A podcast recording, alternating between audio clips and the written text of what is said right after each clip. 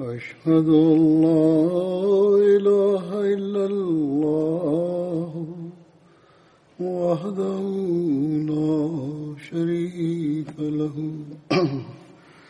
وأشهد أن محمدا عبده ورسوله أما بعد فأعوذ بالله من الشيطان الرجيم بسم الله الرحمن الرحيم الحمد لله رب العالمين الرحمن الرحيم مالك يوم الدين إياك نعبد وإياك نستعين اهدنا الصراط المستقيم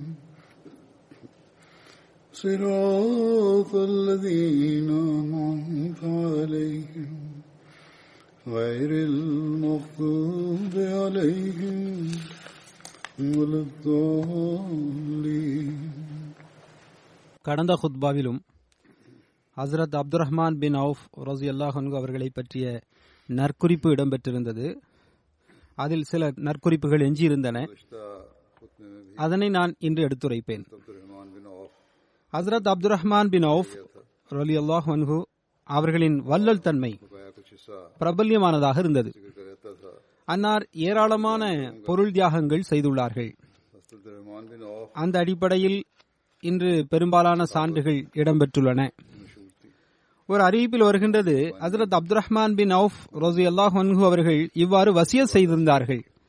அதாவது, பத்ர் போரில் பங்கு பெற்ற ஒவ்வொரு சஹாபிக்கும் நானூறு தினார்கள் தனது சொத்திலிருந்து தனக்கு பிறகு வழங்கப்பட வேண்டும் என அன்னார் வசியத் செய்தார்கள். அதன் அடிப்படையில் அமல் செய்யப்பட்டது. அப்போது அந்த சஹாபாக்களின் எண்ணிக்கை நூறாக இருந்தது.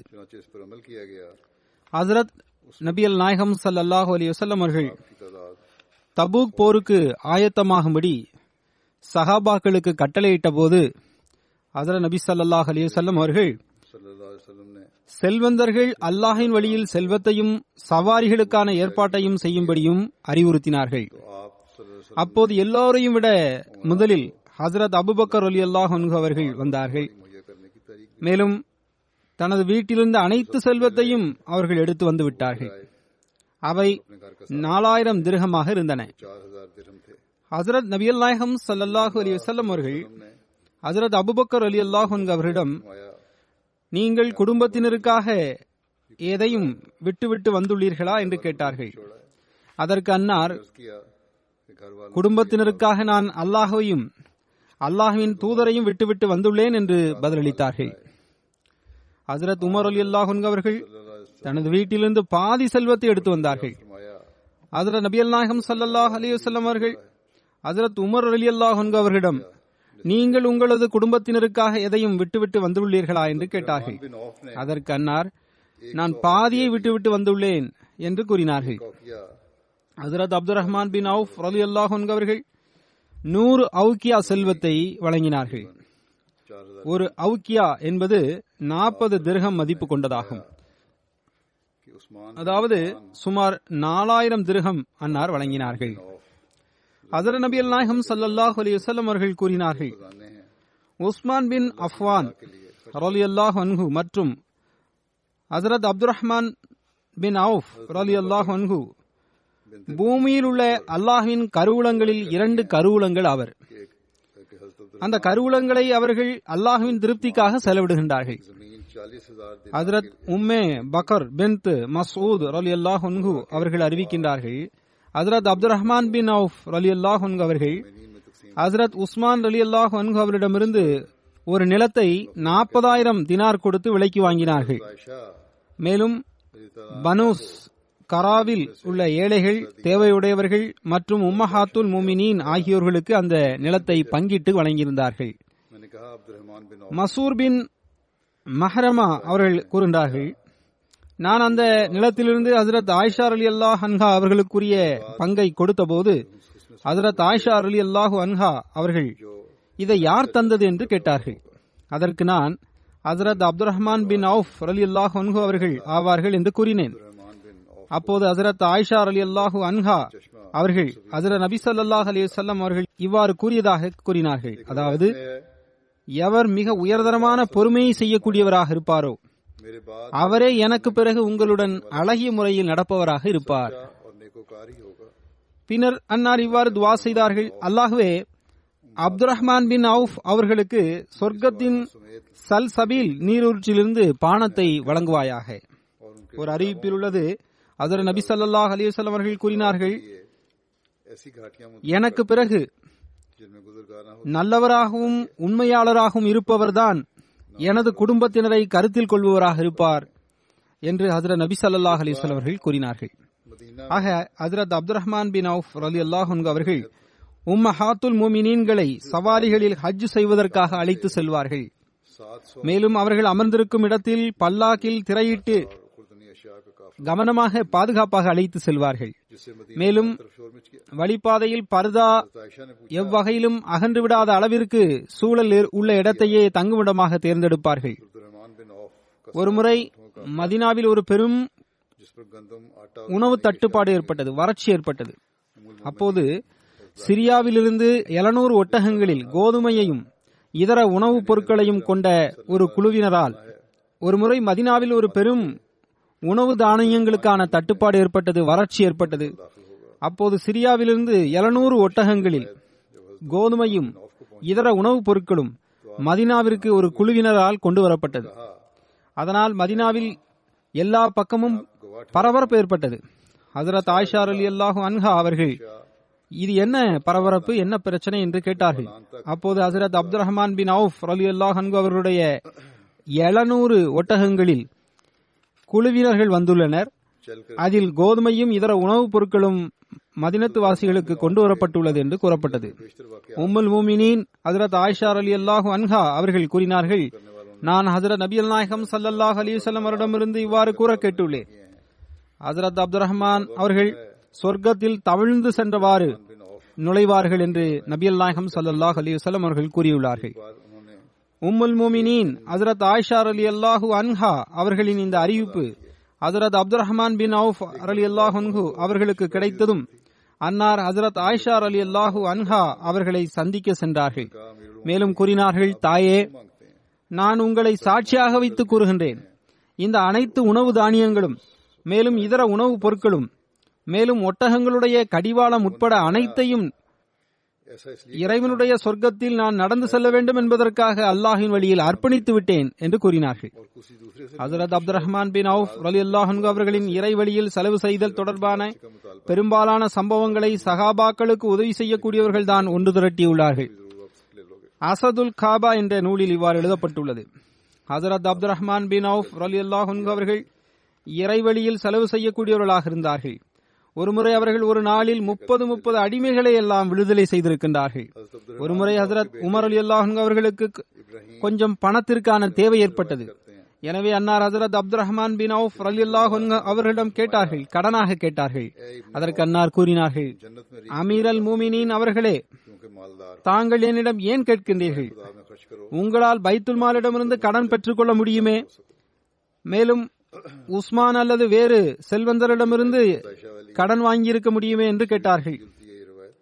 ஹஜ்ரத் உமர் ரலியல்லாஹு அன்ஹு அவர்கள் அதற்கு இவ்வாறு பதிலளித்தார்கள், நான் ஏன் இவ்வாறு செய்கின்றேன் என்றால், ஒருவேளை பைத்துல் மாலின் தொகையை திருப்பி கொடுக்க நான் மறந்திருக்க கூடும், வேறொருவரிடமிருந்து நான் கடன் பெற்றால் ஒருவேளை அவர் எனது அந்தஸ்தை கருத்தில் கொண்டு அல்லது வேறு ஏதாவது ஒரு காரணத்தினால் அவர் என்னிடம் தொகையை திருப்பி கேட்காமல் இருக்க வாய்ப்புள்ளது, நானும் திருப்பி கொடுக்க மறந்துவிடக்கூடும்.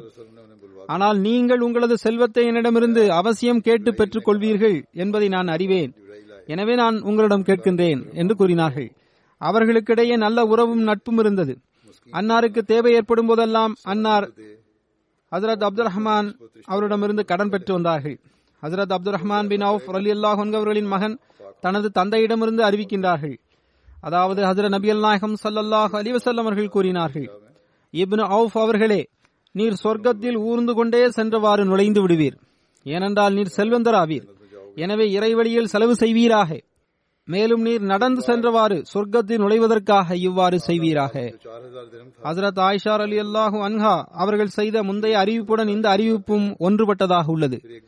ஆக அப்போது ஹஜ்ரத் அப்துல் ரஹ்மான் பின் அவுஃப் அவர்கள் ஹஜ்ரத் நபியல் நாயகம் ஸல்லல்லாஹு அலைஹி வஸல்லம் அவரிடம் வந்து, அல்லாஹ்வின் தூதர் அவர்களே, இறைவழியில் நான் எதனை செலவிட வேண்டும் என்று கேட்டார்கள். அதற்கு உம்மிடம் உள்ளதை நீர் செலவு செய்யும் என்று நபியல் நாயகம் ஸல்லல்லாஹு அலைஹி வஸல்லம் அவர்கள் கூறினார்கள். அல்லாஹ்வின் தூதர் ஸல்லல்லாஹு அலைஹி வஸல்லம் அவர்களே, நான் அனைத்தையும் செலவு செய்து விடவா என்று கேட்டார்கள். அதற்கு ஆம் என்று ஹஜ்ரத் நபி ஸல்லல்லாஹு அலைஹி வஸல்லம் அவர்கள் பதிலளித்தார்கள். அதன் பிறகு ஹஜ்ரத் அப்துல் ரஹ்மான் அவர்கள், நான் எனது அனைத்து செல்வத்தையும் இறைவழியில் செலவு செய்து விடுவேன் என்று உறுதி பூண்டவாறு அங்கிருந்து சென்றார்கள். சிறிது நேரம் கழித்து ஹஜ்ரத் நபியல் நாயகம் ஸல்லல்லாஹு அலைஹி வஸல்லம் அவர்கள் அன்னாரை அழைத்தார்கள். மேலும் கூறினார்கள், நீங்கள் சென்ற பிறகு ஜிப்ரீல் அலைஹிஸ்ஸலாமினிடம் வந்தார்கள். மேலும் அப்துல் ரஹ்மானை விருந்து உபசரிப்பு செய்யும்படியும், ஏழைகளுக்கு உணவளிக்கும்படியும், யாசிப்பவர்களுக்கு கொடுக்கும்படியும், மற்றவர்களை விட உறவினர்களுக்கு முதலில் செலவு செய்யும்படியும் வழிகாட்டுமாறு என்னிடம் கூறினார்கள். அவ்வாறு செய்தால் அவரின் செல்வம் தூய்மையாகிவிடும். மேலும் தூய செல்வத்திலிருந்து அல்லாஹ்வின் வழியில் இதுபோன்று செலவு செய்யப்பட்ட நிலையில் அப்துல் ரஹ்மான் பின் அவுஃப் அவர்கள் தவழ்ந்து அல்ல, மாறாக அந்நிலையில் அவர் தனது பாதங்களால் நடந்து சொர்க்கத்தினுள் நுழையக்கூடியவராக இருப்பார் என்றும் என்னிடம் ஜிப்ரீல் அலைஹிஸ்ஸலாம் அவர்கள் கூறியதாக ஹஜ்ரத் நபி ஸல்லல்லாஹு அலைஹி வஸல்லம் அவர்கள் கூறினார்கள். ஹஜ்ரத் நபி ஸல்லல்லாஹு அலைஹி வஸல்லம் அவர்கள் கூறினார்கள், நீங்கள் சொர்க்கத்தில் செல்லும் போது முடிவு இவ்வாறே வெளிப்படும். ஒருமுறை நாற்பதாயிரம் திர்ஹம்களை அன்னார் இறைவழியில் கொடுத்து விட்டார்கள். பின்னர் ஒருமுறை நாற்பதாயிரம் தினார்களை இறைவழியில் தர்மமாக வழங்கினார்கள். மற்றும் ஒரு முறை ஐநூறு குதிரைகளை இறைவழியில் வழங்கினார்கள். பின்னர் மற்றொரு சந்தர்ப்பத்தில் ஐநூறு ஒட்டகங்களை இறைவழியில் வழங்கினார்கள். ஹஜ்ரத் அப்துல் ரஹ்மான் பின் அவுஃப் அவர்களின் மகனான அபு சல்மா அவர்கள் அறிவிக்கின்றார்கள், எங்களது தகப்பனார் உம்மஹாத்துல் முஃமினீன்களுக்காக ஒரு பெரும் தோட்டத்தை உயிலாக எழுதினார்கள். அந்த பெரும் தோட்டத்தின் மதிப்பு நான்கு லட்சம் திர்ஹமாக இருந்தது. ஹஜ்ரத் அப்துல் ரஹ்மான் பின் அவுஃப் அவர்கள் இறைவழியில் வழங்குவதற்காக ஒருமுறை ஐம்பதாயிரம் தினார்களை வசிய செய்திருந்தார்கள். அன்னார் விட்டு சென்ற சொத்தில் ஓர் ஆயிரம் ஒட்டகங்களும் மூவாயிரம் ஆடுகளும் நூறு குதிரைகளும் அடங்கும். அவை பக்கையில் மேய்ந்து வந்தன. மதினாவிலிருந்து கிழக்கு பக்கத்தில் மூன்று மைல் தொலைவில் ஜரஃப் என்ற ஒரு இடம் உள்ளது. அங்கு ஹஜ்ரத் உமர் ரலியல்லாஹு அன்ஹு அவர்களுக்கு சொந்தமான சில சொத்துக்கள் இருந்தன. அந்த இடத்தில் தண்ணீர் இறைக்கக்கூடிய இருபது ஒட்டகங்கள் மூலமாக அன்னார் விவசாயம் செய்து வந்தார்கள். அதன் மூலமாகவே அன்னாரின் குடும்பத்தினர் அனைவருக்கும் ஒரு வருடத்திற்கு தேவையான உணவு தானியங்களும் கிடைத்து வந்தன. ஒரு அறிவிப்பில் வருகின்றது, ஹஜ்ரத் அப்துல் ரஹ்மான் பின் அவுஃப் ரலியல்லாஹு அன்ஹு அவர்கள் தனக்கு பிறகு தனது சொத்தாக எந்த அளவுக்கு தங்கத்தை விட்டு சென்றார்கள் என்றால், அவை கோடாலியால் வெட்டப்படும் போது மக்களின் கைகளில் பொக்களங்கள் ஏற்பட்டதாக அறிவிப்பில் வருகின்றது. ஹஜ்ரத் அப்துல் ரஹ்மான் பின் அவுஃப் ரலியல்லாஹு அன்ஹு அவர்கள் ஹிஜ்ரி முப்பத்தி ஓராவது ஆண்டில் மரணமடைந்தார்கள். சிலரது பார்வையில் அன்னாரின் மரணம் ஹிஜ்ரி முப்பதாம் ஆண்டு நிகழ்ந்தது. எழுபத்தி இரண்டு ஆண்டுகள் அன்னார் உயிருடன் வாழ்ந்ததாகவும், மற்றொரு அறிவிப்பின் அடிப்படையில் அன்னார் எழுபத்தி எட்டு வயது வரை உயிருடன் இருந்ததாகவும் கூறப்படுகின்றது. மேலும் அன்னார் ஜன்னத்துல் பக்கையில் நல்லடக்கம் செய்யப்பட்டார்கள். ஹஜ்ரத் உஸ்மான் ரலியல்லாஹு அன்ஹு அவர்கள் அன்னாரின் ஜனாசா தொழுகையை நடத்தினார்கள். மற்றொரு கூற்றிற்கேற்ப ஹஜ்ரத் ஜுபைர் பின் அவாம் ரலியல்லாஹு அன்ஹு அவர்கள் ஹஜ்ரத் அப்துல் ரஹ்மான் பின் அவுஃப் அவர்களின் ஜனாசா தொழுகையை நடத்தினார்கள். ஹஜ்ரத் அப்துல் ரஹ்மான் பின் அவுஃப் ரலியல்லாஹு அன்ஹு அவர்களின் மரணத்தின் போது ஹஜ்ரத் சாத் பின் மாலிக் அவர்கள் நின்று கொண்டு வா ஜபல் என்று கூறினார்கள். அதாவது, ஐயகோ, மலை போன்ற மனிதர் மரணித்து விட்டாரே என்று கூறினார்கள். ஹஜ்ரத் அலி ரலியல்லாஹு அன்ஹு அவர்கள் இப்னு அவுஃப் இந்த உலகத்தை விட்டு சென்று விட்டார்கள். அன்னார் உலகத்தின் நீரூற்றிலிருந்து தூய்மையான நீரை அருந்தினார். மேலும் அசுத்தமான நிலையில் உலகத்தை விட்டுவிட்டு சென்று விட்டார். அதாவது அதன் பொருள், அதன் விளக்கமும் வருகின்றது. இதனை வேறொரு வார்த்தையில் கூறுவதாக இருந்தால், இப்னு அவுஃப் அவர்கள் நல்ல காலகட்டத்தில் வாழ்ந்தார். மேலும் தீய காலத்திற்கு முன்பாகவே உலகை விட்டு சென்று விட்டார். ஹஜ்ரத் அப்துல் ரஹ்மான் பின் அவுஃப் ரலியல்லாஹு அன்ஹு அவர்கள் தனது நினைவாக குடும்பத்தினர்களில் மூன்று மனைவிமார்களை விட்டு சென்றார்கள். அன்னாரின் சொத்தில் எட்டில் ஒரு பங்காக ஒவ்வொரு மனைவிக்கும் எண்பதாயிரம் திருமணங்கள் வழங்கப்பட்டன. ஆனால் மற்றொரு அறிவிப்பில் அன்னாருக்கு நான்கு மனைவிகள் என்றும் ஒவ்வொருவருக்கும் எண்பதாயிரம் திருகங்கள் பங்காக வழங்கப்பட்டன என்றும் வந்துள்ளது. அடுத்த நற்குறிப்பு இடம்பெறும் சஹாபியின் பெயர் ஹஜ்ரத் சாத் பின் மாஸ் ரலியல்லாஹு அன்ஹு அவர்கள் ஆவார்கள். ஹஜ்ரத் சாத் பின் மாஸ் ரலியல்லாஹு அன்ஹு அவர்கள் அன்சார்களின் கோத்திரமான அவுஸின் கிளை கோத்திரம் பனு அப்துல் அஷ்ஹலை சார்ந்தவராக இருந்தார்கள். மேலும் அன்னார் அவுஸ் கோத்திரத்தின் பெரும் தலைவராக இருந்தார்கள். அன்னாரின் தந்தை பெயர் மாஸ் பின் நோமானாக இருந்தது. மேலும் தாயார் பெயர் ஹப்ஷா பின் ராஃபி ஆகும். அன்னார் ஹஜ்ரத் நபி ஸல்லல்லாஹு அலைஹி வஸல்லம் அவர்களின் பெண் சஹாபியாகவும் இருந்தார்கள். ஹஜ்ரத் சாத் பின் மாஸ் ரலியல்லாஹு அன்ஹு அவர்களின் சுட்டு பெயர் அபு அம்ர் ஆகும். ஹஜ்ரத் சாத் பின் மாஸ் ரலியல்லாஹு அன்ஹு அவர்களின் மனைவியின் பெயர் ஹிந்த் பின்த் சமாத் ஆகும். அன்னாரும் பெண் சஹாபியாக இருந்தார்கள். ஹஜ்ரத் ஹிந்த் அவர்கள் மூலமாக ஹஜ்ரத் சாத் பின் மாஸ் ரலியல்லாஹு அன்ஹு அவர்களுக்கு அம்ரு மற்றும் அப்துல்லா என்ற பிள்ளைகள் பிறந்தன. ஹஜ்ரத் சாத் பின் மாஸ் ரலியல்லாஹு அன்ஹு மற்றும் ஹஜ்ரத் ஹுசைன் பின் உசைர் ரலியல்லாஹு அன்ஹு ஆகியோர் ஹஜ்ரத் முஸாப் பின் உமைர் ரலியல்லாஹு அன்ஹு அவர்களின் கரங்களில் இஸ்லாத்தை ஒப்புக்கொண்டிருந்தார்கள். ஹஜ்ரத் முஸாப் பின் உமைர் ரலியல்லாஹு அன்ஹு அவர்கள் பைத்தே உக்பா மற்றும் சானியாவில் பங்கு பெற்ற எழுபது சஹாபாக்களில் முதன் முதலில் மதினா வந்தவர் ஆவார்கள். அன்னார் மதினாவிற்கு அனுப்பப்பட்டிருந்தார்கள். ஹஜ்ரத் நபி அல்லாஹிம் ஸல்லல்லாஹு அலைஹி வஸல்லம் அவர்களின் வழிகாட்டலுக்கு ஏற்ப அன்னார் மக்களை இஸ்லாத்தின் பக்கம் அழைத்தும் மக்களுக்கு திருக்குரானை கற்றுக் கொடுத்து வந்தார்கள். ஹஜ்ரத் சாத் பின் மாஸ் ரலியல்லாஹு அன்ஹு அவர்கள் இஸ்லாத்தை ஒப்புக்கொண்ட போது பனு அப்துல் அஷ்ஹல் கோத்திரத்திடம் இவ்வாறு கூறினார்கள்: உங்களுடைய ஆண்களும் பெண்களும் இஸ்லாத்தை ஒப்புக்கொள்ளாதவரை எனக்கு உங்களுடன் உரையாடுவது ஹராமாகும். எனவே அந்த கோத்திரத்தின் அனைத்து உறுப்பினர்களும் இஸ்லாத்தை ஒப்புக்கொண்டு விட்டார்கள்.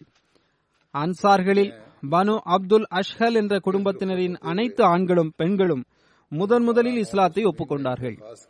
முஸாப் பின் உமைர் மற்றும் அசத் பின் ஜராரா என்ற இரண்டு நபர்களையும் ஹஜ்ரத் சாத் பின் மாஸ் ரலியல்லாஹு அன்ஹு அவர்கள் தனது வீட்டிற்கு அழைத்து வந்தார்கள்.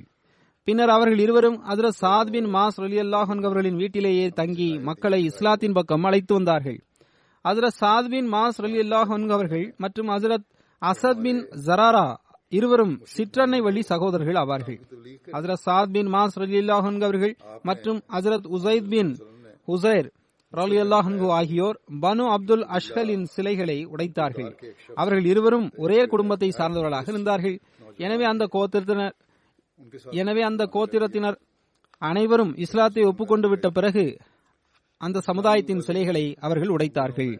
ஹஜ்ரத் நபி அலைஹிம் ஸல்லல்லாஹு அலைஹி வஸல்லம் அவர்கள் ஹஜ்ரத் சாத் அவர்களை ஹஜ்ரத் சாத் பின் அபி வக்காஸ் அவர்களுடன் சகோதரத்துவ பந்தத்தை ஏற்படுத்தினார்கள். மற்றொரு அறிவிப்பின் அடிப்படையில் அன்னாரின் சகோதரத்துவ பந்தம் ஹஜ்ரத் அபு உபைதா பின் ஜராஹ் அவர்களுடன் ஏற்படுத்தப்பட்டது. ஹஜ்ரத் சாத் பின் மாஸ் ரலியல்லாஹு அன்ஹு அவர்கள் இஸ்லாத்தை ஏற்றுக்கொண்ட சம்பவம் தொடர்பான குறிப்பை ஹஜ்ரத் மிர்சா பஷீர் அஹமத் சாஹிப் அவர்கள் சீரத் காத்தமுன் நபியின் என்ற புத்தகத்தில் இவ்வாறு எழுதுகின்றார்கள்: பைத்தே உக்பாவிற்கு பிறகு அந்த பனிரண்டு புதிய முஸ்லிம்கள் மக்காவிலிருந்து புறப்பட்ட போது இவ்வாறு விண்ணப்பம் செய்தார்கள். அதாவது, ஒரு இஸ்லாமிய மௌல்லிம் ஒருவரை எங்களுடன் அனுப்பிவையுங்கள். அவர் எங்களுடன் வந்து மதினாவில் தங்கி எங்களுக்கு மார்க்கத்தை கற்றுத்தர வேண்டும். மேலும் அவர் எங்களுக்கு இஸ்லாமிய போதனைகளையும் கற்றுக் கொடுக்கட்டும்.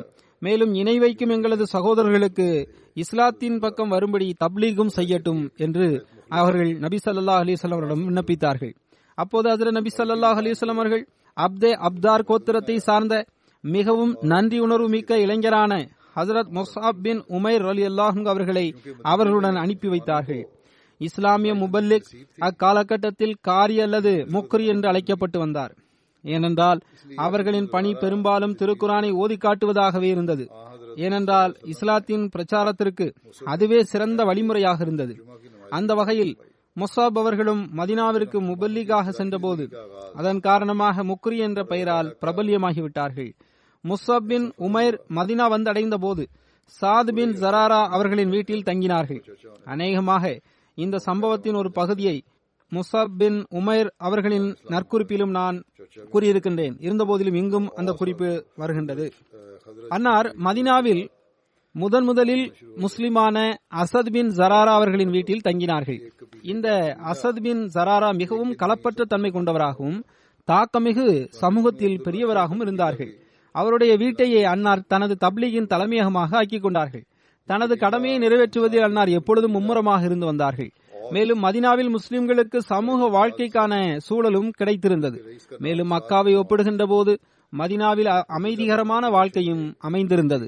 எனவே அசத் பின் ஜராரா அவர்களின் ஆலோசனைக்கேற்ப ஹஜ்ரத் நபி நாயகம் ஸல்லல்லாஹு அலைஹி வஸல்லம் அவர்கள் ஜும்மா தொழுகையை நடத்தும்படி முஸாப் பின் உமைர் அவர்களுக்கு வழிகாட்டினார்கள். இவ்வாறு முஸ்லிம்களுக்கான சமூக வாழ்க்கை ஆரம்பமானது. பிறகு சிறிது காலத்திலேயே மதினாவின் ஒவ்வொரு வீட்டிலும் இஸ்லாத்தை குறித்து பேசப்படும் வகையில் இறைவனும் அருள் செய்தார்.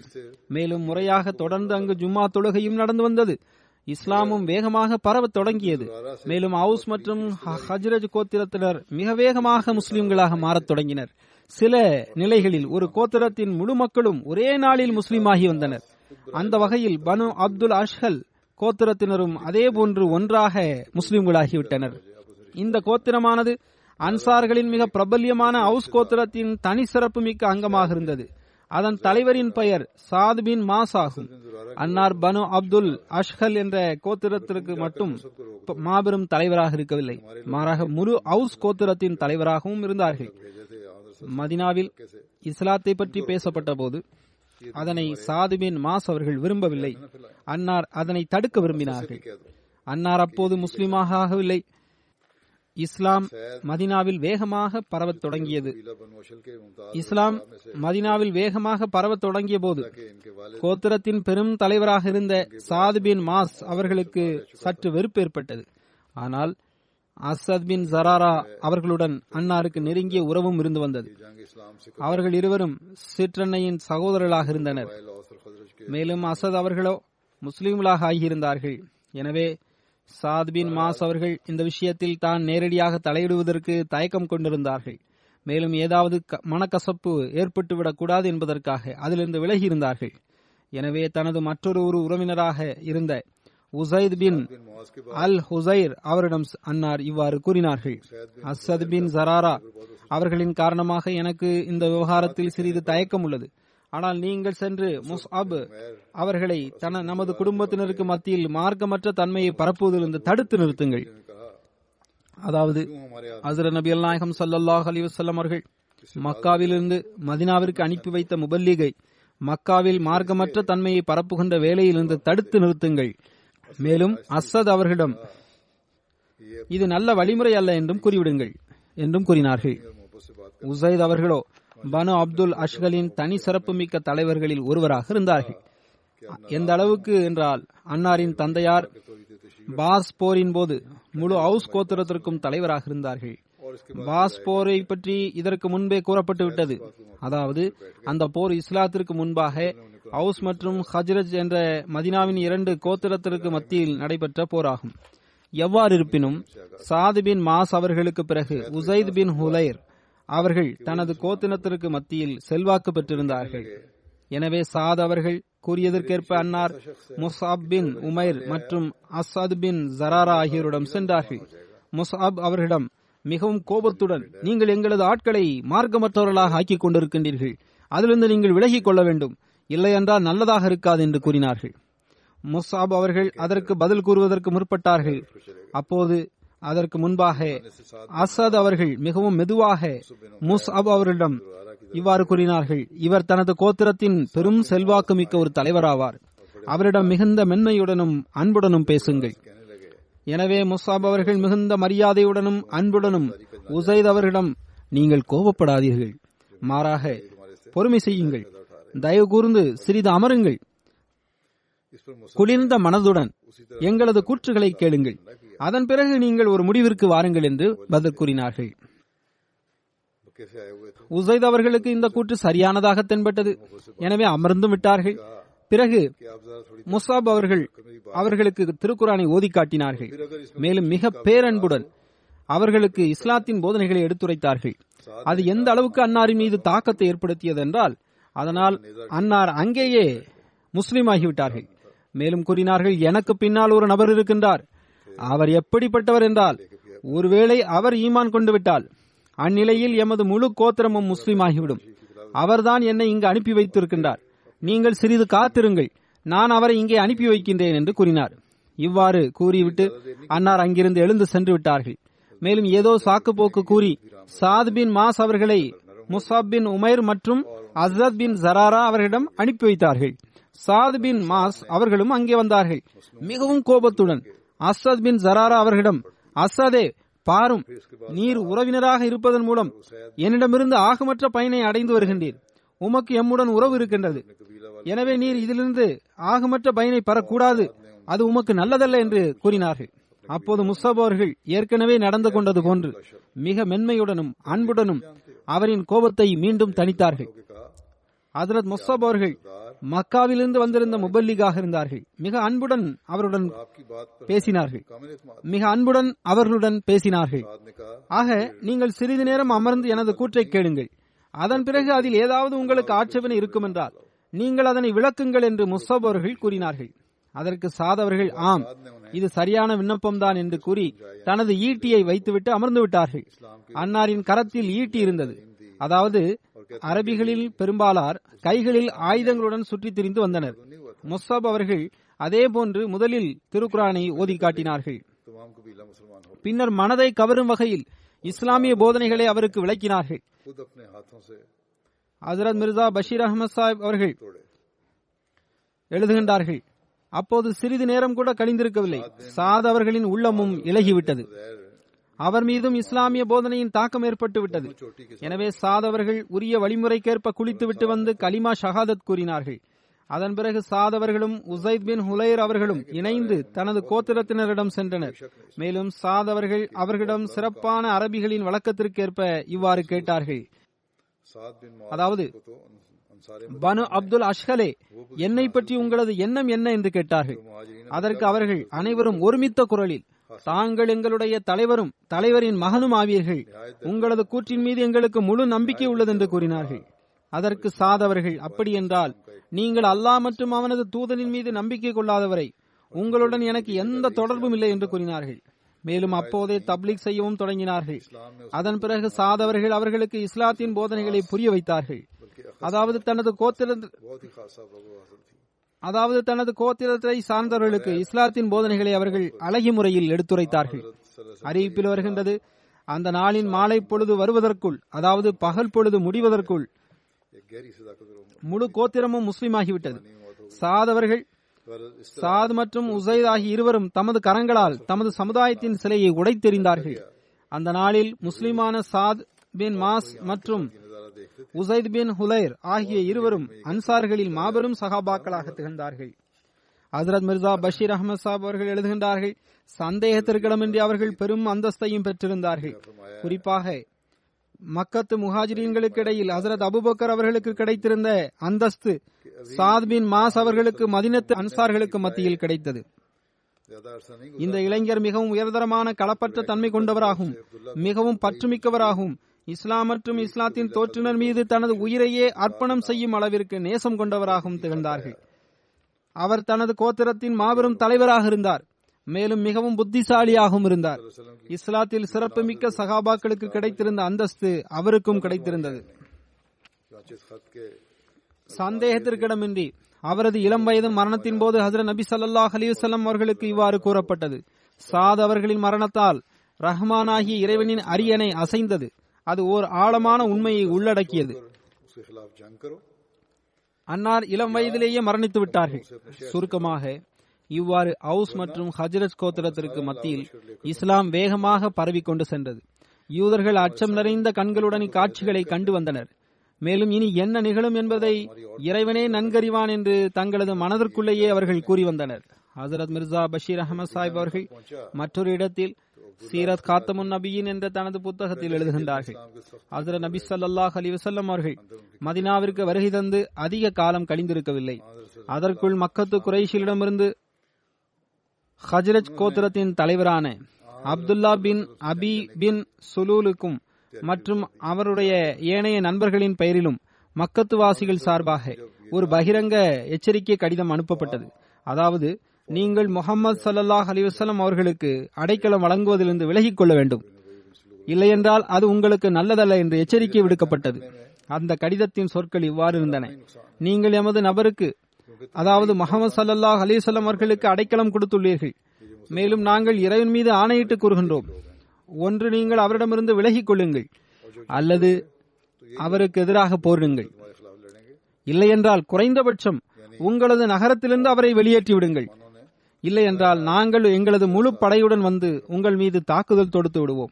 மேலும் உங்களது அனைத்து ஆண்களையும் கொன்று குவித்து உங்கள் பெண்களை அபகரித்துக் கொள்வதை எங்களுக்கு ஆகுமானதாக ஆக்கிக் கொள்வோம் என்று அந்த கடிதத்தில் எழுதப்பட்டிருந்தது.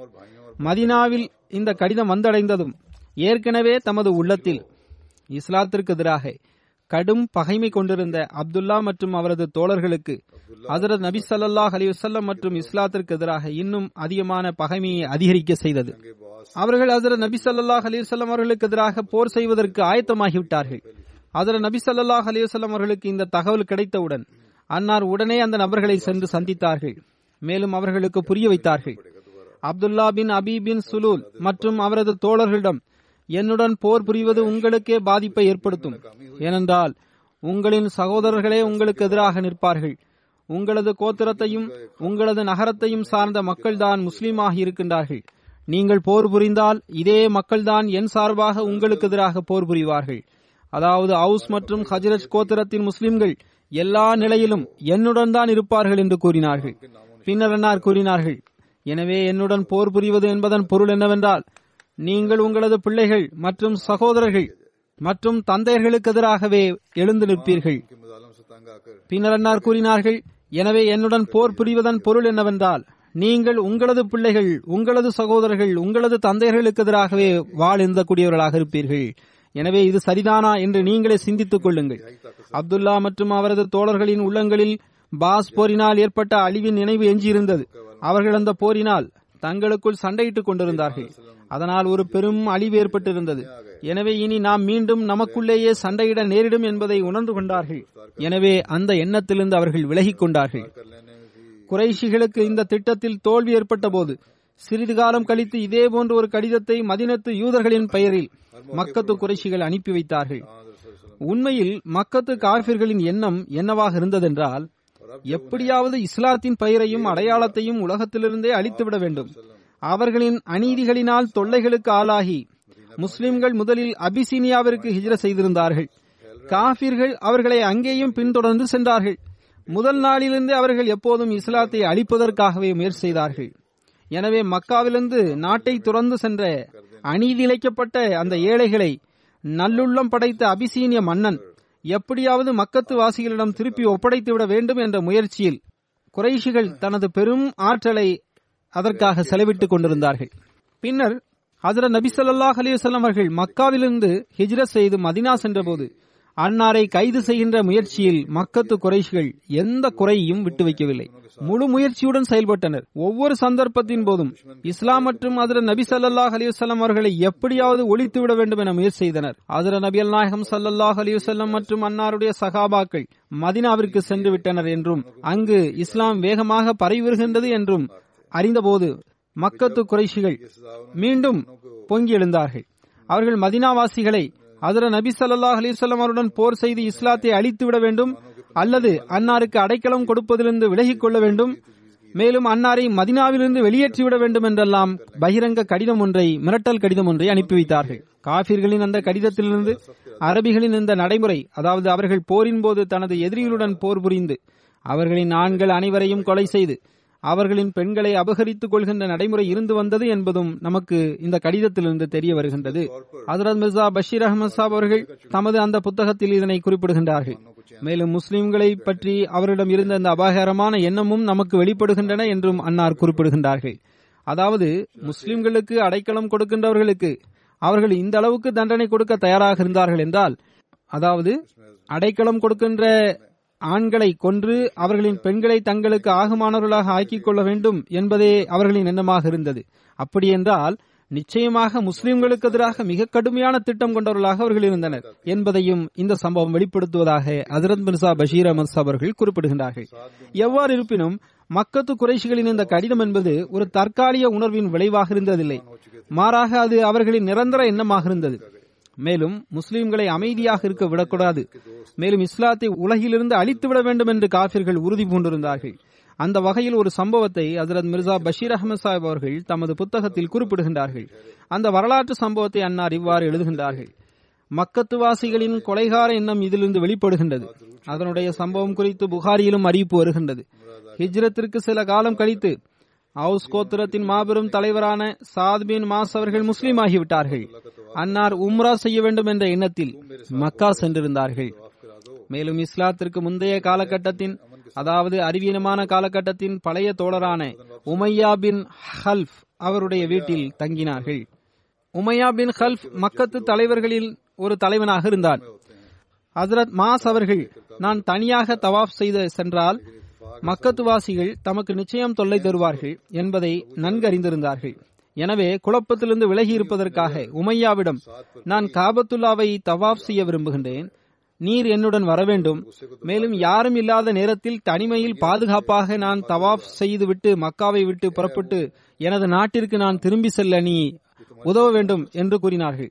எனவே உமையா பின் ஹல்ஃப் மக்கத்துவாசிகள் பெரும்பாலும் வீட்டிலேயே இருக்கின்ற மதிய வேளையில் சாதவர்களை அழைத்து கொண்டு காபத்துல்லாவிற்கு சென்றடைந்தான். ஆனால் தற்செயலாக அங்கு நடந்தது என்னவென்றால், அதே நேரம் அபுஜஹலும் அங்கு வந்தடைந்தான். சாதவர்களின் மீது அவனது பார்வை பட்டதும் அவனது கண்கள் கோபத்தால் சிவந்தன. ஆனால் அவன் தனது கோபத்தை அடக்கிக் கொண்டு உமையாவை நோக்கி, அபு சஃபானே, உம்முடன் இருக்கின்ற அந்த நபர் யார் என்று கேட்டான். அதற்கு உமையா, இவர் ஹவுஸ் கோத்திரத்தின் தலைவரான சாத் பின் மாஸ் ஆவார் என்று கூறினான். அப்போது அபுஜஹல் மிகவும் கொந்தளித்து சாதை நோக்கி இவ்வாறு கூறினான், நீங்கள் நவுதுபில்லா முர்த்ததான இந்த முஹம்மது ஸல்லல்லாஹு அலைஹி வஸல்லம் அவர்களுக்கு அடைக்கலம் கொடுத்துக்கொண்டு காபத்துல்லாவை பாதுகாப்புடன் தவாப் செய்துவிட முடியும் என்று எண்ணுகின்றீர்களா? மேலும் நீங்கள் அந்த நபரை பாதுகாத்து அவருக்கு உதவி செய்கின்ற ஆற்றல் பெற்றிருப்பதாக நினைக்கின்றீர்களா? இறைவன் மீது ஆணையாக, இப்போது உம்முடன் அபு சஃபான் இல்லை என்றால் நீர் இங்கிருந்து தப்பித்து உமது குடும்பத்தினரிடம் செல்ல முடியாது என்று கூறினான். சாத் பின் மாஸ் குழப்பத்திலிருந்து விலகி இருக்கவே விரும்பினார்கள். ஆயினும் அவர்களின் நரம்புகளிலும் கம்பீரத்தின் ரத்தம் ஓடிக்கொண்டிருந்தது. உள்ளத்தில் ஈமானிய ரோஷம் பொங்கி இருந்தது. எனவே உடனடியாக, அல்லாஹ் மீது ஆணையாக, நீர் எம்மை காபாவிலிருந்து தடுத்து நிறுத்தினால் நினைவிற்கொள்ளும், பின்னர் நாங்கள் உம்மையும் சிரியா சென்றடைய வழிபாதையில் உமக்கு பாதுகாப்பு அறமாட்டோம், நாங்களும் உமது வழிபாதையில் அமர்ந்து விடுவோம், உங்களுக்கு எதிராக நாங்களும் நிறைய செய்வோம் என்றும் கூறினார்கள். உமையா இந்த விஷயத்தை கேட்டதும் சாதின் கோபத்தை கண்டதும், சாதே, அபுல் ஹக்கம் மக்கத்துவாசிகளின் தலைவராவார், அவருக்கு எதிராக நீர் இப்படி உரத்த குரலில் பேசாதீர் என்று கூறினார். இந்த அபுல் ஹக்கம் என்ற பெயரால் தான் அபு ஜஹிலை மக்கத்துவாசிகள் அழைத்து வந்தனர். அவன் மக்கத்து நகரத்தின் தலைவனாக இருந்தான். அதற்கு கோபத்திலிருந்த சாதவர்களும் உமையாவிடம் இவ்வாறு பதிலளித்தார்கள், உமையாவே, நீர் இந்த பேச்சிலிருந்து விலகிக் கொள்ளும், அல்லாஹின் மீது ஆணையாக, எனக்கு ஹஜ்ரத் நபி ஸல்லல்லாஹு அலைஹி வஸல்லம் அவர்களின் இந்த முன்னறிவிப்பு மறக்கவில்லை, நீர் ஒரு நாள் முஸ்லிம்களின் கரங்களால் கொல்லப்படுவீர், அதாவது உமையா முஸ்லிம்களின் கரங்களால் கொல்லப்படுவார் என்பதே அந்த முன்னறிவிப்பாகும். இதை கேட்ட உமையா பின் ஹல்ஃப் மிகவும் பயந்து போனான். மேலும் வீட்டில் சென்று அவன் தனது மனைவியிடம் சாதின் இந்த விஷயத்தை கூறினான். இறைவன் மீது ஆணையாக, இனி நான் முஸ்லிம்களுக்கு எதிராக மக்காவிலிருந்து வெளியே செல்ல மாட்டேன் என்று கூறினான். ஹஜ்ரத் நபி ஸல்லல்லாஹு அலைஹி வஸல்லம் அவர்களின் கூற்றின் மீது அவனுக்கு இந்த அளவுக்கு நம்பிக்கை இருந்தது. எப்போதும் அன்னாரின் கூற்று முழுமையடைந்து வந்துள்ளது, எனவே என்னை பற்றிய இந்த கூற்றும் முழுமை பெற்றுவிடும் என்று அவன் நம்பினான். ஆனால் இறை நீதியின் திட்டம் நிறைவேற வேண்டியிருந்தது. பதர் சந்தர்ப்பத்தில் உமையா வலுக்கட்டாயமாக மக்காவிலிருந்து புறப்பட நேரிட்டது. அவன் முஸ்லிம்களின் கரங்களால் கொலை செய்யப்பட்டு தனது தீய முடிவையும் அடைந்தான். இந்த உமையா யாரென்றால், அவன்தான் ஹசரத் பிலால் அவர்கள் மீது இஸ்லாத்தின் காரணமாக மிக கடுமையான அநீதிகளை இழைத்து வந்தான். சஹி புகாரியின் ஒரு அறிவிப்பில் இவ்வாறு வருகின்றது. ஹசரத் அப்துல்லா பின் மசூத் அவர்கள் அறிவிக்கின்றார்கள், ஹசரத் சாத் பின் மாஸ் அவர்கள் உம்ரா செய்யும் எண்ணத்துடன் சென்றார்கள். அன்னார் உமையா பின் ஹல்ஃப், அதாவது அபு சஃபானிடம் தங்கினார்கள். முந்தைய கால தொடர்பு அவர்களுக்கு இருந்தது. உமையா ஹசரத் சாத் அவரிடம் மதினா வரும்போது தங்குவதுண்டு. எனவே அன்னார் உம்ராவிற்காக எண்ணம் கொண்டபோது உமையாவின் வீட்டில் தங்கி பாதுகாப்புடன் உம்ரா செய்யலாம் என்ற அடிப்படையில் அங்கு சென்றார்கள். உமையாவின் ஒரு வழக்கம் என்னவாக இருந்ததென்றால், அவன் சிரியாவிற்கு செல்லும் போதெல்லாம் மதினாவின் வழியாகவே செல்வான். அப்போது அவன் ஹஜ்ரத் சாத் அவர்களின் வீட்டிலேயே தங்குவான். உமையா ஹஜ்ரத் சாத் அவரிடம் கூறினான், நான் உம்ரா செய்ய வேண்டும் என்று நீர் கூறுகின்றீர், எனவே சிறிது நேரம் நீங்கள் காத்திருங்கள், மதிய வேளையில் மக்கள் அயர்ந்து விடும்போது காபத்துல்லா சென்று தவாப் செய்யலாம். அறிவிப்பாளர் அறிவிக்கின்றார், ஹஜ்ரத் சாத் அவர்கள் அதன் அடிப்படையில் தவாப் செய்து கொண்டிருந்தார்கள். அந்த நேரம் அபு ஜஹீலை அன்னார் கண்டார்கள். காபத்துல்லாவை தவாப் செய்து கொண்டிருக்கின்ற இவர் யார் என்று அபுஜஹில் கேட்டார். அதற்கு ஹஜ்ரத் சாத் அவர்கள், நான் சாதாவேன் என்று அன்னார் சுயமே பதிலளித்து விட்டார்கள். அதற்கு அபுஜஹில், நீர் எப்படி நிம்மதியாக காபத்துல்லாவை தவாப் செய்ய முடியும்? ஏனெனில் நீங்கள் முஹம்மது ஸல்லல்லாஹு அலைஹி வஸல்லம் மற்றும் அவரது தோழர்களுக்கு அடைக்கலம் வழங்கியுள்ளீர்கள் என்று கூறினார். அதற்கு சாத் அவர்கள் ஆம் என்று பதிலளித்தார்கள். அப்போது அவர்கள் இருவரும் ஒருவரை ஒருவர் ஏசி பேசியதாக அறிவிப்பாளர் அறிவிக்கின்றார். உமையா ஹஜ்ரத் சாத் அவர்களிடம், அபு அபுல் ஹக்கமிற்கு எதிராக நீர் உமது குரலை உயர்த்தாதீர் என்று கூறி அன்னாரை தடுக்க முற்பட்டான். ஹஜ்ரத் சாத் அவர்களுக்கு மிகவும் கோபம் வந்தது. நீர் எம்மை இந்த கூற்றிலிருந்து விலகிவிடும், நானும் அபுஜஹிலும் பேசிக் கொண்டிருக்கின்றோம், எங்களை பேசவிடும், நீர் விலகிவிடும் என்று அன்னார் கூறினார்கள்.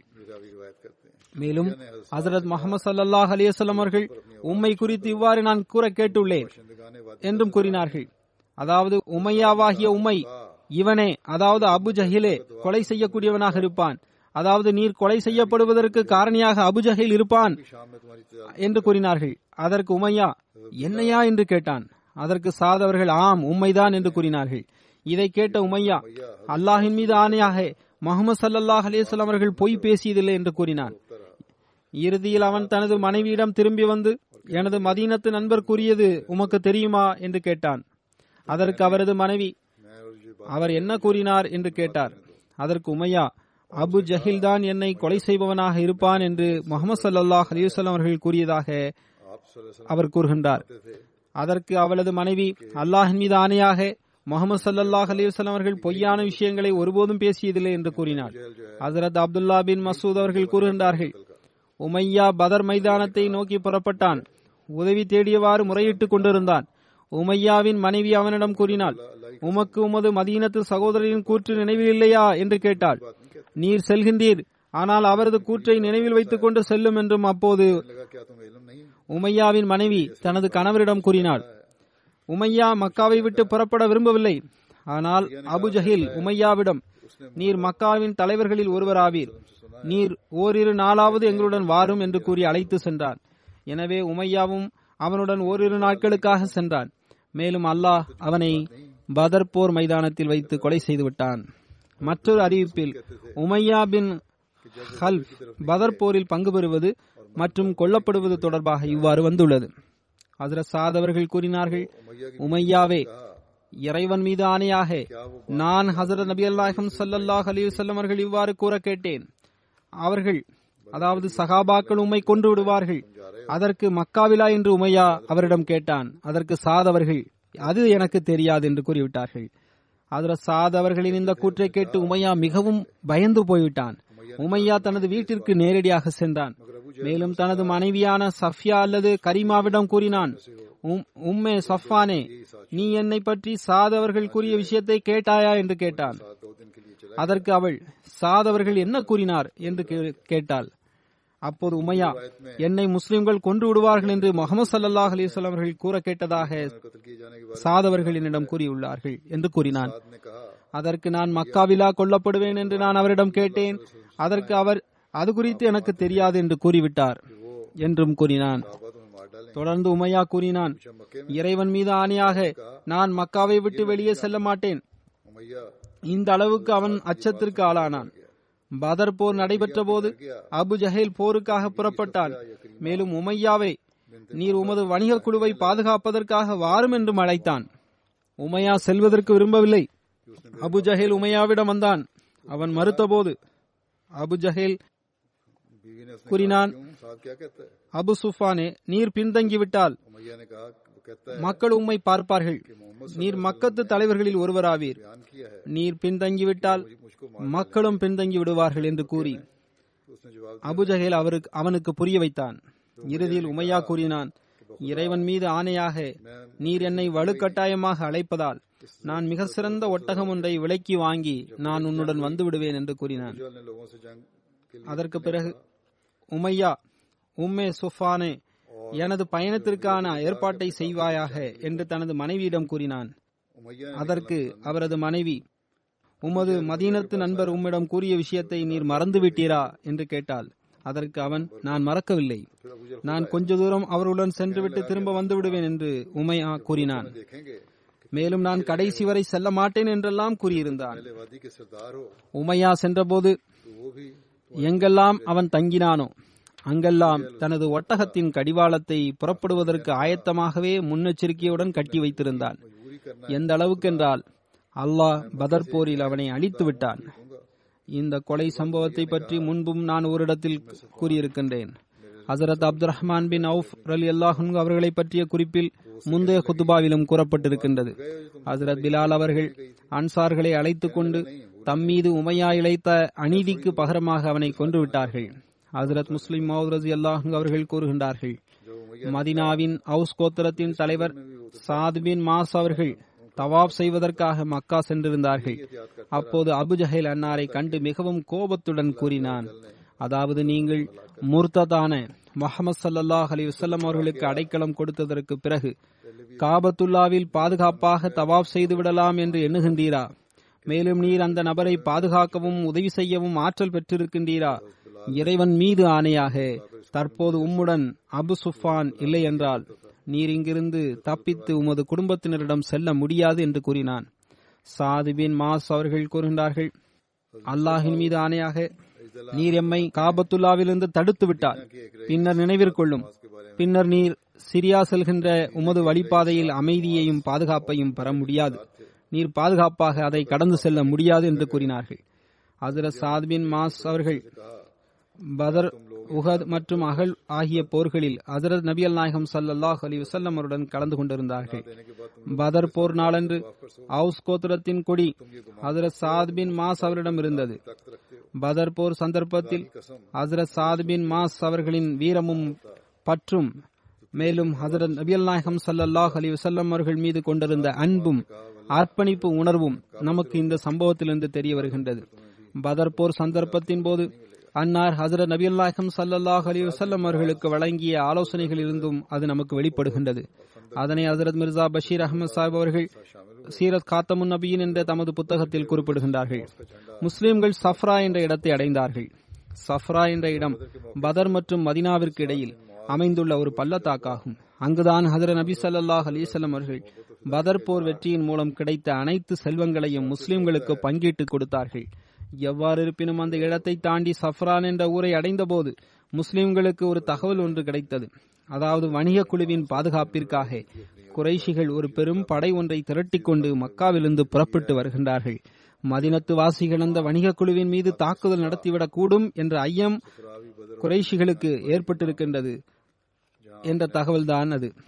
எனவே ஹஜ்ரத் நபி ஸல்லல்லாஹு அலைஹி வஸல்லம் அவர்கள் அனைத்து சகாபாக்களையும் ஒன்று கூட்டி இந்த தகவலை கொடுத்தார்கள். மேலும் இப்போது நாம் என்ன செய்ய வேண்டும் என்றும் ஆலோசனை கேட்டார்கள். அதற்கு சில சகாபாக்கள், அல்லாஹ்வின் தூதர் ஸல்லல்லாஹு அலைஹி வஸல்லம் அவர்களே, நமது தற்போதைய வெளிப்படையான காரணிகளை கொண்டு நாம் அந்த வணிக குழுவை எதிர்ப்பதே சிறந்ததாகும். ஏனென்றால் நம்மால் படையை எதிர்கொள்வதற்கு முழுமையான தயாரிப்புகள் நம்மிடம் இல்லை என்று கூறினார்கள். ஆனால் பெருமானார் ஸல்லல்லாஹு அலைஹி வஸல்லம் அவர்கள் இந்த கருத்தை விரும்பவில்லை. மற்றொரு பக்கம் பெரும் சகாபாக்கள் இந்த ஆலோசனையை கேட்டவுடன் ஒவ்வொருவராக எழுந்து நின்று உயிரை அர்ப்பணிப்பதாக உரை நிகழ்த்தினார்கள். அவர்கள் கூறினார்கள், எங்களது உயிரும் செல்வமும் அனைத்தும் இறைவனுக்கே உரியதாகும். நாம் ஒவ்வொரு மைதானத்திலும் எல்லா வகையான தொண்டிற்கும் நாங்கள் ஆயத்தமாக இருக்கின்றோம் என்று கூறினார்கள். ஆக மிக்தாத் பின் அஸ்வத் அவர்கள், அவருடைய இன்னொரு பெயர் மிக்தாத் பின் அம்ர் என்பதும் ஆகும், அந்த சகாபி கூறினார், அல்லாஹ்வின் தூதர் ஸல்லல்லாஹு அலைஹி வஸல்லம் அவர்களே, நாங்கள் மூசாவின் தோழர்களைப் போன்று உங்களிடம் நீரும் உமது இறைவனும் சென்று போரிடும். நாங்கள் இங்கேயே அமர்ந்து கொள்கின்றோம் என்று ஒருபோதும் கூற மாட்டோம். மாறாக நாங்கள் கூறுவது என்னவென்றால், நீங்கள் எங்களை எங்கே அழைத்து செல்ல விரும்புகின்றீர்களோ அங்கே எங்களை அழைத்து செல்லுங்கள். நாங்கள் உங்களுக்கு வலப்புறமும் போரிடுவோம், உங்களது இடப்புறமும் போரிடுவோம், உங்களுக்கு முன்னின்றும் போரிடுவோம், உங்களுக்கு பின்னின்றும் போரிடுவோம் என்று கூறினார்கள். ஹஜ்ரத் நபியல் நாயகம் ஸல்லல்லாஹு அலைஹி வஸல்லம் அவர்கள் இந்த சொற்பொழிவை கேட்டவுடன் அன்னாரது அருளுக்குரிய முகம் மகிழ்ச்சியால் பொலிவுற்றது. ஆனால் அந்த சந்தர்ப்பத்தின் போது ஹஜ்ரத் நபியல் நாயகம் ஸல்லல்லாஹு அலைஹி வஸல்லம் அவர்கள் அன்சார்களின் பதிலுக்காக காத்திருந்தார்கள். அன்சார் தலைவர்களில் எவராவது ஒருவர் இதே விஷயத்தை கூற வேண்டும் என்று எதிர்பார்த்தார்கள். ஏனென்றால் பைத்தே ஒக்கபாவின் அடிப்படையில் மதினாவில் இருக்கும்போது எவராது தாக்குதல் நடத்தினால் அப்போது பாதுகாப்பதுதான் நமது கடமையாகும் என்று ஒருவேளை அன்சார்களில் எவராது எண்ணலாம் என்று நபி ஸல்லல்லாஹு அலைஹி வஸல்லம் அவர்கள் கருதினார்கள். எனவே உயிரை அர்ப்பணிப்பதற்கான சொற்பொழிவுகள் நிகழ்த்தப்பட்ட பிறகும் கூட ஹஜ்ரத் நபி ஸல்லல்லாஹு அலைஹி வஸல்லம் அவர்கள் மீண்டும் மீண்டும் எனக்கு ஆலோசனை வழங்குங்கள், எனக்கு ஆலோசனை வழங்குங்கள், நாம் என்ன செய்ய வேண்டும் என்று கேட்டுக்கொண்டே இருந்தார்கள்.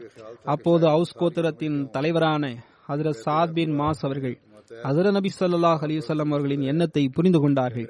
மேலும் அன்சார்களின் சார்பாக அன்னார் எழுந்து நின்று இவ்வாறு கூறினார்கள், அல்லாஹ்வின் தூதர் ஸல்லல்லாஹு அலைஹி வஸல்லம் அவர்களே, நீங்கள் எங்களுடைய கருத்தை கேட்கின்றீர்கள் என்று எண்ணுகின்றேன். இறைவன் மீது ஆணையாக நாங்கள் உங்களை உண்மையாளராக கருதி உங்கள் மீது நம்பிக்கை கொண்டுள்ளோம். நாங்கள் எங்களது கரத்தை உங்களது கரத்திடம் ஒப்படைத்து விட்டோம். இனி நீங்கள் எங்களை எங்கு அழைத்து செல்ல விரும்புகின்றீர்களோ அங்கு அழைத்து செல்லுங்கள். உங்களை உண்மையுடன் அனுப்பிய அந்த இறைவன் மீது ஆணையாக, நீங்கள் எங்களை கடலில் குதிக்கும்படி கூறினால் நாங்கள் கடலில் குதித்து விடுவோம். எங்களில் ஒருவர் கூட அதிலிருந்து பின்வாங்க மாட்டார். இன்ஷா அல்லாஹ் எங்கள் அனைவரையும் போரில் நீங்கள் பொறுமையாளராக காண்பீர்கள். உங்களது கண்களை குளிர்ச்சியூட்டக்கூடிய விஷயங்களையே நீங்கள் எங்களிடம் காண்பீர்கள் என்று கூறினார்கள். ஹஜ்ரத் நபி ஸல்லல்லாஹு அலைஹி வஸல்லம் அவர்கள் இந்த கூற்றை கேட்டவுடன் மிகவும் மகிழ்ச்சி அடைந்தார்கள். அல்லாஹ்வின் பெயரை கூறி இனி நீங்கள் முன்னே செல்லுங்கள் என்று கட்டளையிட்டார்கள். மேலும் முஸ்லிம்களே, நீங்கள் மகிழ்ச்சி அடையுங்கள். ஏனென்றால் இறைவன் என்னிடம் வாக்குறுதி வழங்கியுள்ளார். நிராகரிப்பாளர்களின் அந்த இரண்டு கூட்டத்தினரின், அதாவது படை அல்லது வணிக குழுவின் மீது நிச்சயமாக அல்லாஹ் நமக்கு வெற்றியை வழங்குவான். இறைவன் மீது ஆணையாக, எதிரிகளின் ஆட்கள் கொலை செய்யப்படுகின்ற இடத்தை தற்போது நான் கண்டு கொண்டிருக்கின்றேன் என்று கூறினார்கள். பின்னர் அவ்வாறே நிகழ்ந்தது. எவ்வாறு இருப்பினும் இந்த குறிப்பு தொடர்ந்து கொண்டிருக்கின்றது. எஞ்சிய விஷயங்கள் இன்ஷா அல்லாஹ் அடுத்த குத்பாவில் கூறப்படும்.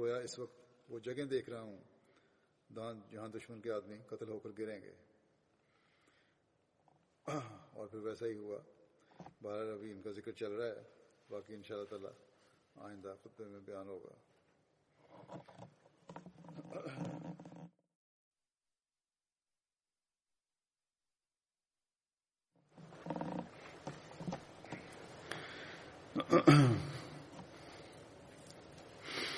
الحمد للہ الحمد للہ نحمده ونستعینه ونستغفره وَنُؤْمِنُ بِهِ وَنَتَوَكَّلُ عَلَيْهِ وَنَعُوذُ بِاللَّهِ مِنْ شُرُورِ أَنْفُسِنَا وَمِنْ سَيِّئَاتِ أَعْمَالِنَا مَنْ يَهْدِهِ اللَّهُ فَلَا مُضِلَّ لَهُ وَمَنْ يُضْلِلْهُ فَلَا هَادِيَ لَهُ وَنَشْهَدُ أَنْ لَا إِلَهَ إِلَّا اللَّهُ وَنَشْهَدُ أَنَّ مُحَمَّدًا عَبْدُهُ وَرَسُولُهُ عِبَادَ اللَّهِ رَحِمَكُمُ اللَّهُ إِنَّ اللَّهَ يَأْمُرُ بِالْعَدْلِ وَالْإِحْسَانِ